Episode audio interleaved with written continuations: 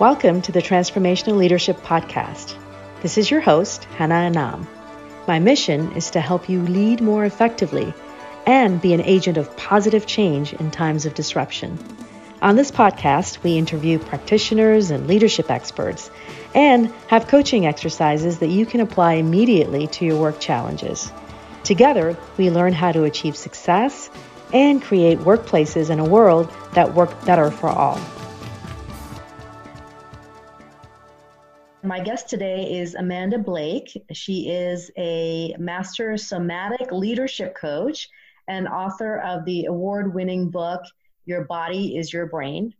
Founded uh, Embright to help influencers and idealists expand their leadership capacity and make a more satisfying and meaningful contribution. Thank you for being here, Amanda. I really look forward to our conversation today. Well, likewise, and thank you for inviting me. So, we're living in some very surreal times, and I wanted to focus our conversation today about leading in these disruptive times and what can our body tell us about how to lead more effectively in these times.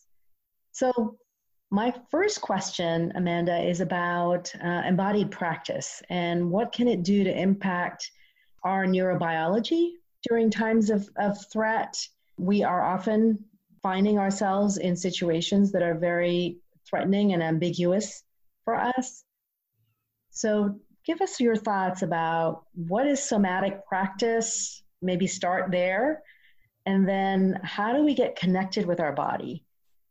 Yeah, somatic practice, or the I, I, typically use the term embodied practice, but that can mean so many different things. So it makes sense to kind of define our terms at the outset. And really, what I'm talking about there is a whole self practice that includes your not only your physical self, so it's not just like working out, but it also includes your thinking self and your heart and emotional self and even for those of us who are inclined in this direction, a spiritual uh, sense of connectedness or vision or whatever has meaning for you there. So, some sense of all of what makes us human physically, mentally, emotionally, and in terms of how we make meaning in our lives. And that kind of very holistic practice that includes the body has the potential to shift our state of being right more so than just trying to think our way out of difficulties or convince ourselves or that we can cope or whatever it may be. And one of the things that I think is really valuable about using our physical selves as a starting point is that it gives us something very tangible that we can do, something very tangible and actionable. And when we can shift our physiology, we have the potential for the rest of us to come along. So we know, you know, that, that stress is a physiological reaction to events in our lives and follows by definition resilience to stress is also physiological so how do we um, enter into practices that cultivate a state of being that is more resilient to stress i think that's what we can um, talk about here today and give people some things that they can tangibly do. Yeah, that's great. And when you talk about you shift your state of being, um, I'd love to hear the distinction between shifting your state of being versus shifting your thinking. And because I think one of the things that, um, and a lot of times in my coaching work with my clients, most people get stuck in a certain place um, with a certain perspective or a certain mindset, um, and they don't. Then, then the solutions that occur to them are very different than if their state of being is shifted. I would love for you to draw that distinction when you are able to shift from like I, i'm resistant to situation x or i have a negative attitude about it to I'm really thinking about this situation and seeing it differently now. That can be very powerful. It can totally change our actions. And as you say, help us respond totally differently and have totally different set of ideas in response to a challenge. Um, but what happens too often, I think, is that uh, people will try to shift their mindset. They'll talk themselves into the silver lining, for example. And and then like a New Year's resolution that was a good idea, but by January 2nd has gone out the window, it's hard to enact. So when it's only an idea, when it stays at the level of like, I'm going to have a better attitude about this because I can see the silver lining, or I can shift my thinking here to to opportunity and possibility rather than uh, resistance and, and threat, for example.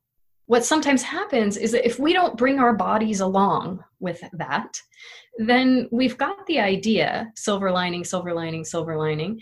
And meanwhile, under the surface and below our skin, we still have uh, whatever it is the fast beating heart or the sweaty palms or the butterflies in our gut or the clenched stomach or the tight jaw or the furrowed brow that actually affects our outlook on the world and we don't think of those things as actually affecting our outlook and our behavior but they absolutely do where i think would be really useful for the listeners is to understand, kind of start by understanding how do they know when they are in a threat state?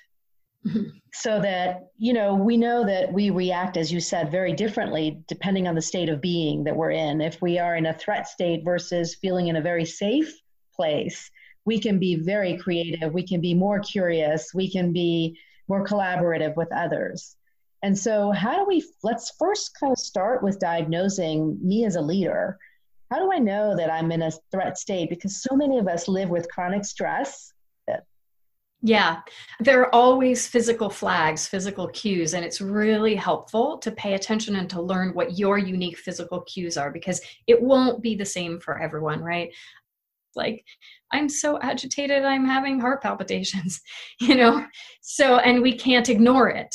So um, sometimes it'll be invisible to us and hard to make the connection, and sometimes it'll be really, really obvious. But what's important to, is to pay attention inside your own skin and look for look for cues, physical cues.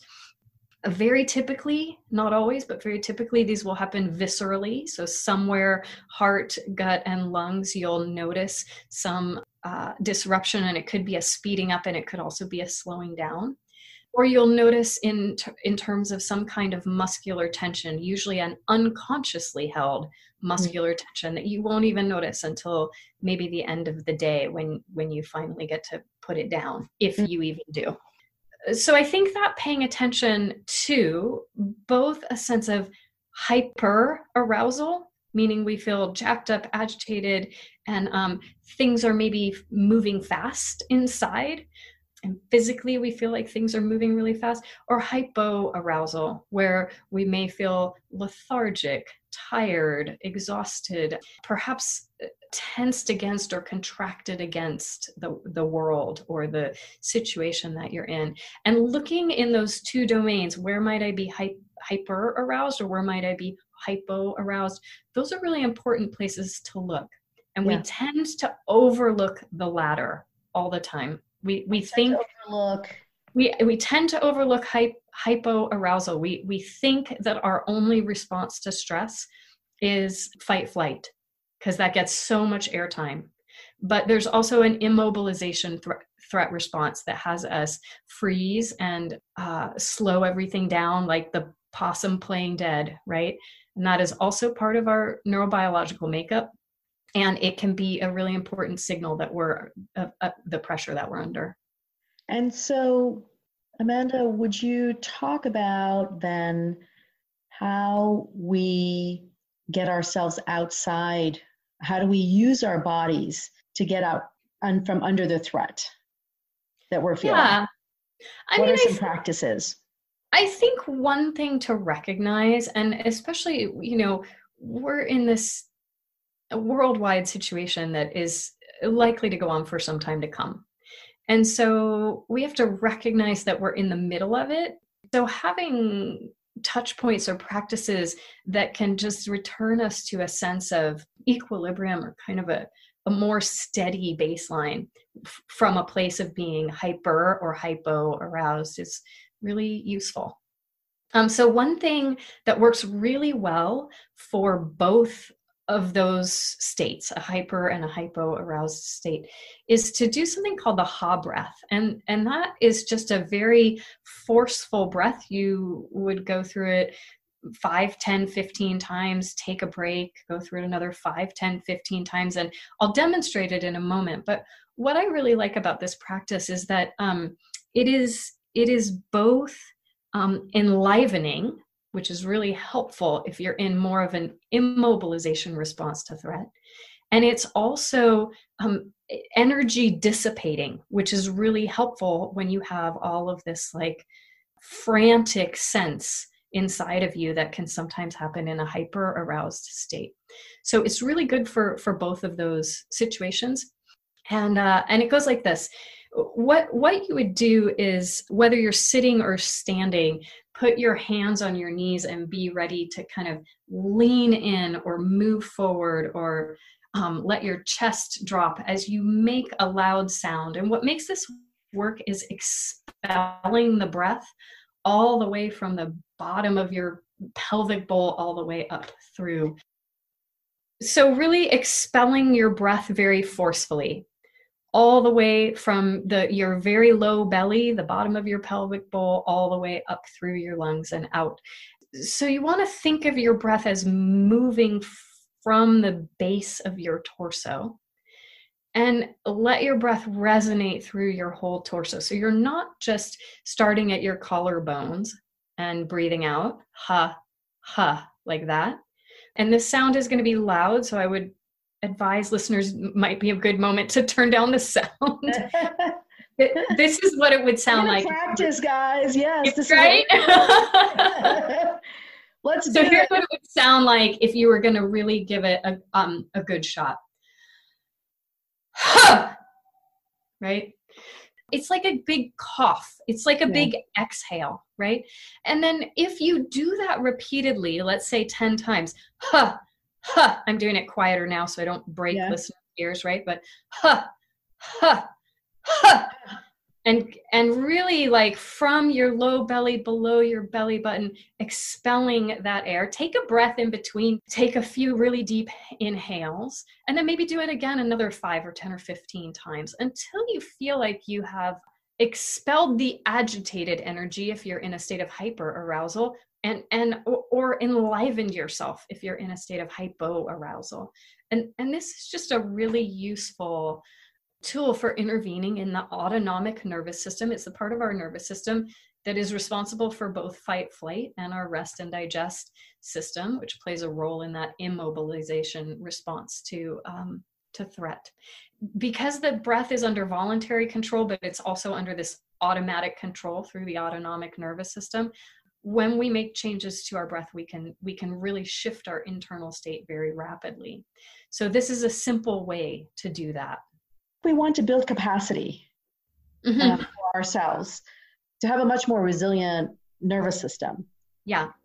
What yeah it's great yeah so this is I, I do like to draw the distinction between an intervention and a practice right? So this can be used as an intervention. You're in a moment of high stress and you need to shut yourself off in your bedroom or in your office if you're going into the office or go to your car where you can be alone and make noise without people freaking out. And give yourself the gift of just expelling your breath really loudly like this that kind of intervention doesn't help you do it differently the next time what will help you do it differently the next time is building capacity through practice. So, for example, if you were to take this and uh, do it two or three times a day for three months, you would change your capacity to uh, be in high pressure situations. And I'll share one other example of something that you can practice that doesn't require any um, sound or doesn't require you to interrupt anyone else. This is great if you wake up in the middle of the night and you're stressed out or whatever it might be. Um, is to stretch your face. And you can start uh, by just stretching your jaw and sticking your tongue out, but then you also want to like get your cheeks and your nose into it. And as you're listening, um, uh, you can try this on just like squinching up tight all the muscles of your face, your eyes, your eyelids, your eyebrows, and then kind of moving your jaw and your nose around. For those of you who can move your ears and your scalp, do that too. Maybe stick your tongue out. And as you're doing all this, be sure that you're breathing. A lot of people stop breathing when they do this. But um, take deep breaths as you tighten deliberately and then stretch and move your face, eyes up, down, right, left, maybe circling your eyes a little bit. And then don't do that in your meeting with your boss, right? Probably not while you're on Zoom. while on Zoom, not while you're right? video turned Although I will say there's like dozens of recordings of me making weird faces out there in the world because I've done this so many times on Zoom. Um, but and but just explain the science around this and yeah, and breath as well as the you know moving face. Why, so does, why does this shift? How does this shift us? Yeah. So so let me say two things before I answer that question. I think that's a useful question. The one thing I want to say is, um, as you stop stretching your face, it's great to just give a good, a good deep exhale, and you'll probably be inclined to do that anyway. And you can do this for just 30 seconds or a minute, like an intervention, right? Or again, this can become like a, a very regular practice that you do multiple times a day, and it will start to build capacity and the eh, capacity to deal with stressful situations differently. And the reason that it does is like the lungs, the neuromusculature of the face is very closely tied into the parts of our autonomic nervous system that regulate our response to uh, threat and perceived threat. And so we very automatically make faces in response to perceived threat. We don't know we're doing it, we don't do it on purpose. But it's why, after a hard day at work, you might go home with your jaw tight, or you might take your glasses off and rub your eyes. Because all day, our faces are responding to um, pressure and threat. And part of the evolutionary biologists think that part of the reason for that is that we are such social creatures, and so much of our interaction is based on communicating with one another um, through facial expression. And even long before we had vocalizations available to us or, or language specifically available to us, we were communicating through facial expressions. So um, it's one of the ways that that we um, both express stress, and um, it's also one of the ways that we can handle and manage stress. And so, as you stretch your face, and take you know take deep breaths as you do and exhale when you're finished. Part of what you're doing is shifting your autonomic nervous system response out of a, a response that is a threat response and into a response that is uh, more relaxed and ready to deal with the threat. Um, and so i don't want to make this distinction as some people do uh, between a sympathetic nervous system state, which is often considered to be not so good, right? So, our sympathetic nervous system plays a role in the fight flight part of our response, and it's really useful. We don't want to lose our fight flight response at all. It's just that it gets a little overactivated sometimes. And a parasympathetic state, which is our rest and digest state, also really useful. We don't want to lose that. But both of those systems respond in situations of safety and in situations of danger. So, in situations of danger, fight, flight.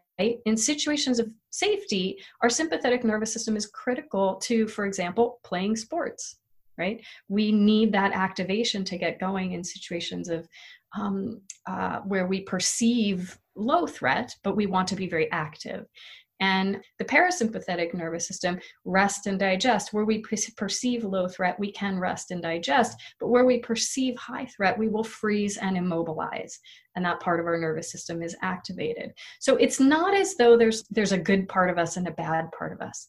It's really that um, we want to leverage our whole capacity including our physiological capacity to respond effectively to the pressures and threats of our lives. And this is true on an everyday basis, you know never more so than than now in the middle of this pandemic so can you talk a little bit about if there are any scientific studies that talk that help us understand that working with the body and the autonomic nervous system is potentially more effective than just working with the mind?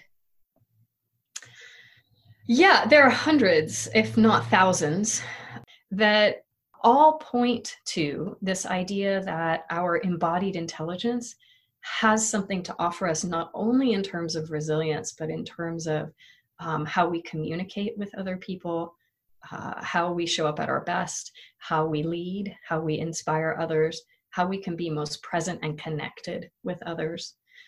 Do you have any advice for leaders to find a embodied presence perhaps mm-hmm. that helps them shift into their best selves during times of crisis? Because yeah. it's clear to me that you know we need to keep coming back, you know, as life throws these things at us. We have to keep coming back to you know, finding an embodied presence that really is vital for how we show up for our people. Yes. I mean, I just want to endorse and underline and highlight what you just said, which is when you're in a leadership position, it's it's incumbent upon you, upon us as as human beings, to be at our best to give our best and to be in service to those who we are there to support. And so finding that in times of crisis can be so challenging. There, I'm going to give you one really simple uh, embodied practice that I can share on the podcast, and I'm going to point you to a free resource on my website that would help you take it deeper if you're if you're interested in doing that. So, um, a really simple thing you can do is to make sure that your hips are properly underneath you. So, um, if you are listening right now and you want to play along, um, just uh, wherever you're sitting or standing, tilt your hips back so that you've got an arch in your low back and then and then try tucking your tucking your tail under like a scared puppy dog, and then go back and forth a few times until you find a, a center point, right? Where where your um, pelvic floor is level with the ground, right? And and you may want to do the same thing side to side. So getting your hips really underneath you, um, part of what this does is, it allows your spine to be straight. That affects your entire central nervous system, spine and, and brain. Um, the other thing is that when your hips are in a positioned properly underneath you, um, you are activating that parasympathetic nervous system. Most of the parasympathetic nerves come off of the um, kind of the low back uh, part of your spine as well as your neck and so um, getting your hips underneath you can really can actually just help you relax a little bit. Um, and then in addition to that what i would say is get your hips underneath you and then connect to something that you really care about. And particularly uh, if you can uh, something that's related to the leadership position that you're in. So um, you know, if you are a healthcare worker who is uh, there, w- went into healthcare service because you deeply want to help heal people, connect to that.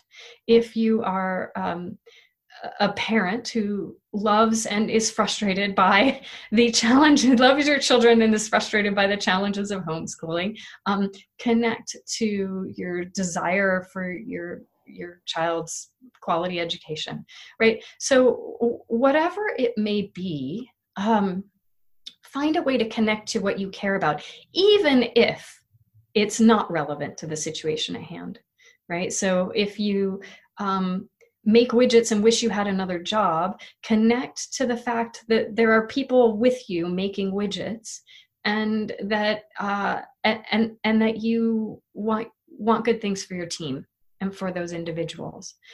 And with your hips underneath you and connected to care, we're just so much better equipped to lead. Yeah, I love what you just said about connected to care and connected to yourself. And um, it reminds me of just staying present to purpose wherever it is that you're planted. Yeah. And so I so thank um, your um, passion for the work that you're doing, uh, Amanda, and for helping leaders really find um, their most uh, bright selves um, as they do their work um, and stay connected to both their bodies and their purpose. So, thank you so much. Is there uh, a point, like if people want to know more about your work, where can they find you and um, where should we direct them? Uh, and I did make a promise about that free resource, so let me let me share that too. Um, you can find that on the Embright website, and it's Embright e m b r i g h t uh, dot org and you will find there the stress to serenity guide which is um, takes you through a series of audios and a very physical centering practice or i should say psychophysiological centering practice that uh, helps you center your whole self. And then i would direct people to my book your body is your brain. It's a great place to start or further your learning about these things and there are a lot of actionable suggestions in those pages as well. Thank you so much, uh, Amanda. It's been a pleasure reconnecting with you after all these years, and I wish you well. And I will definitely be downloading from stress to serenity and practicing some of those practices.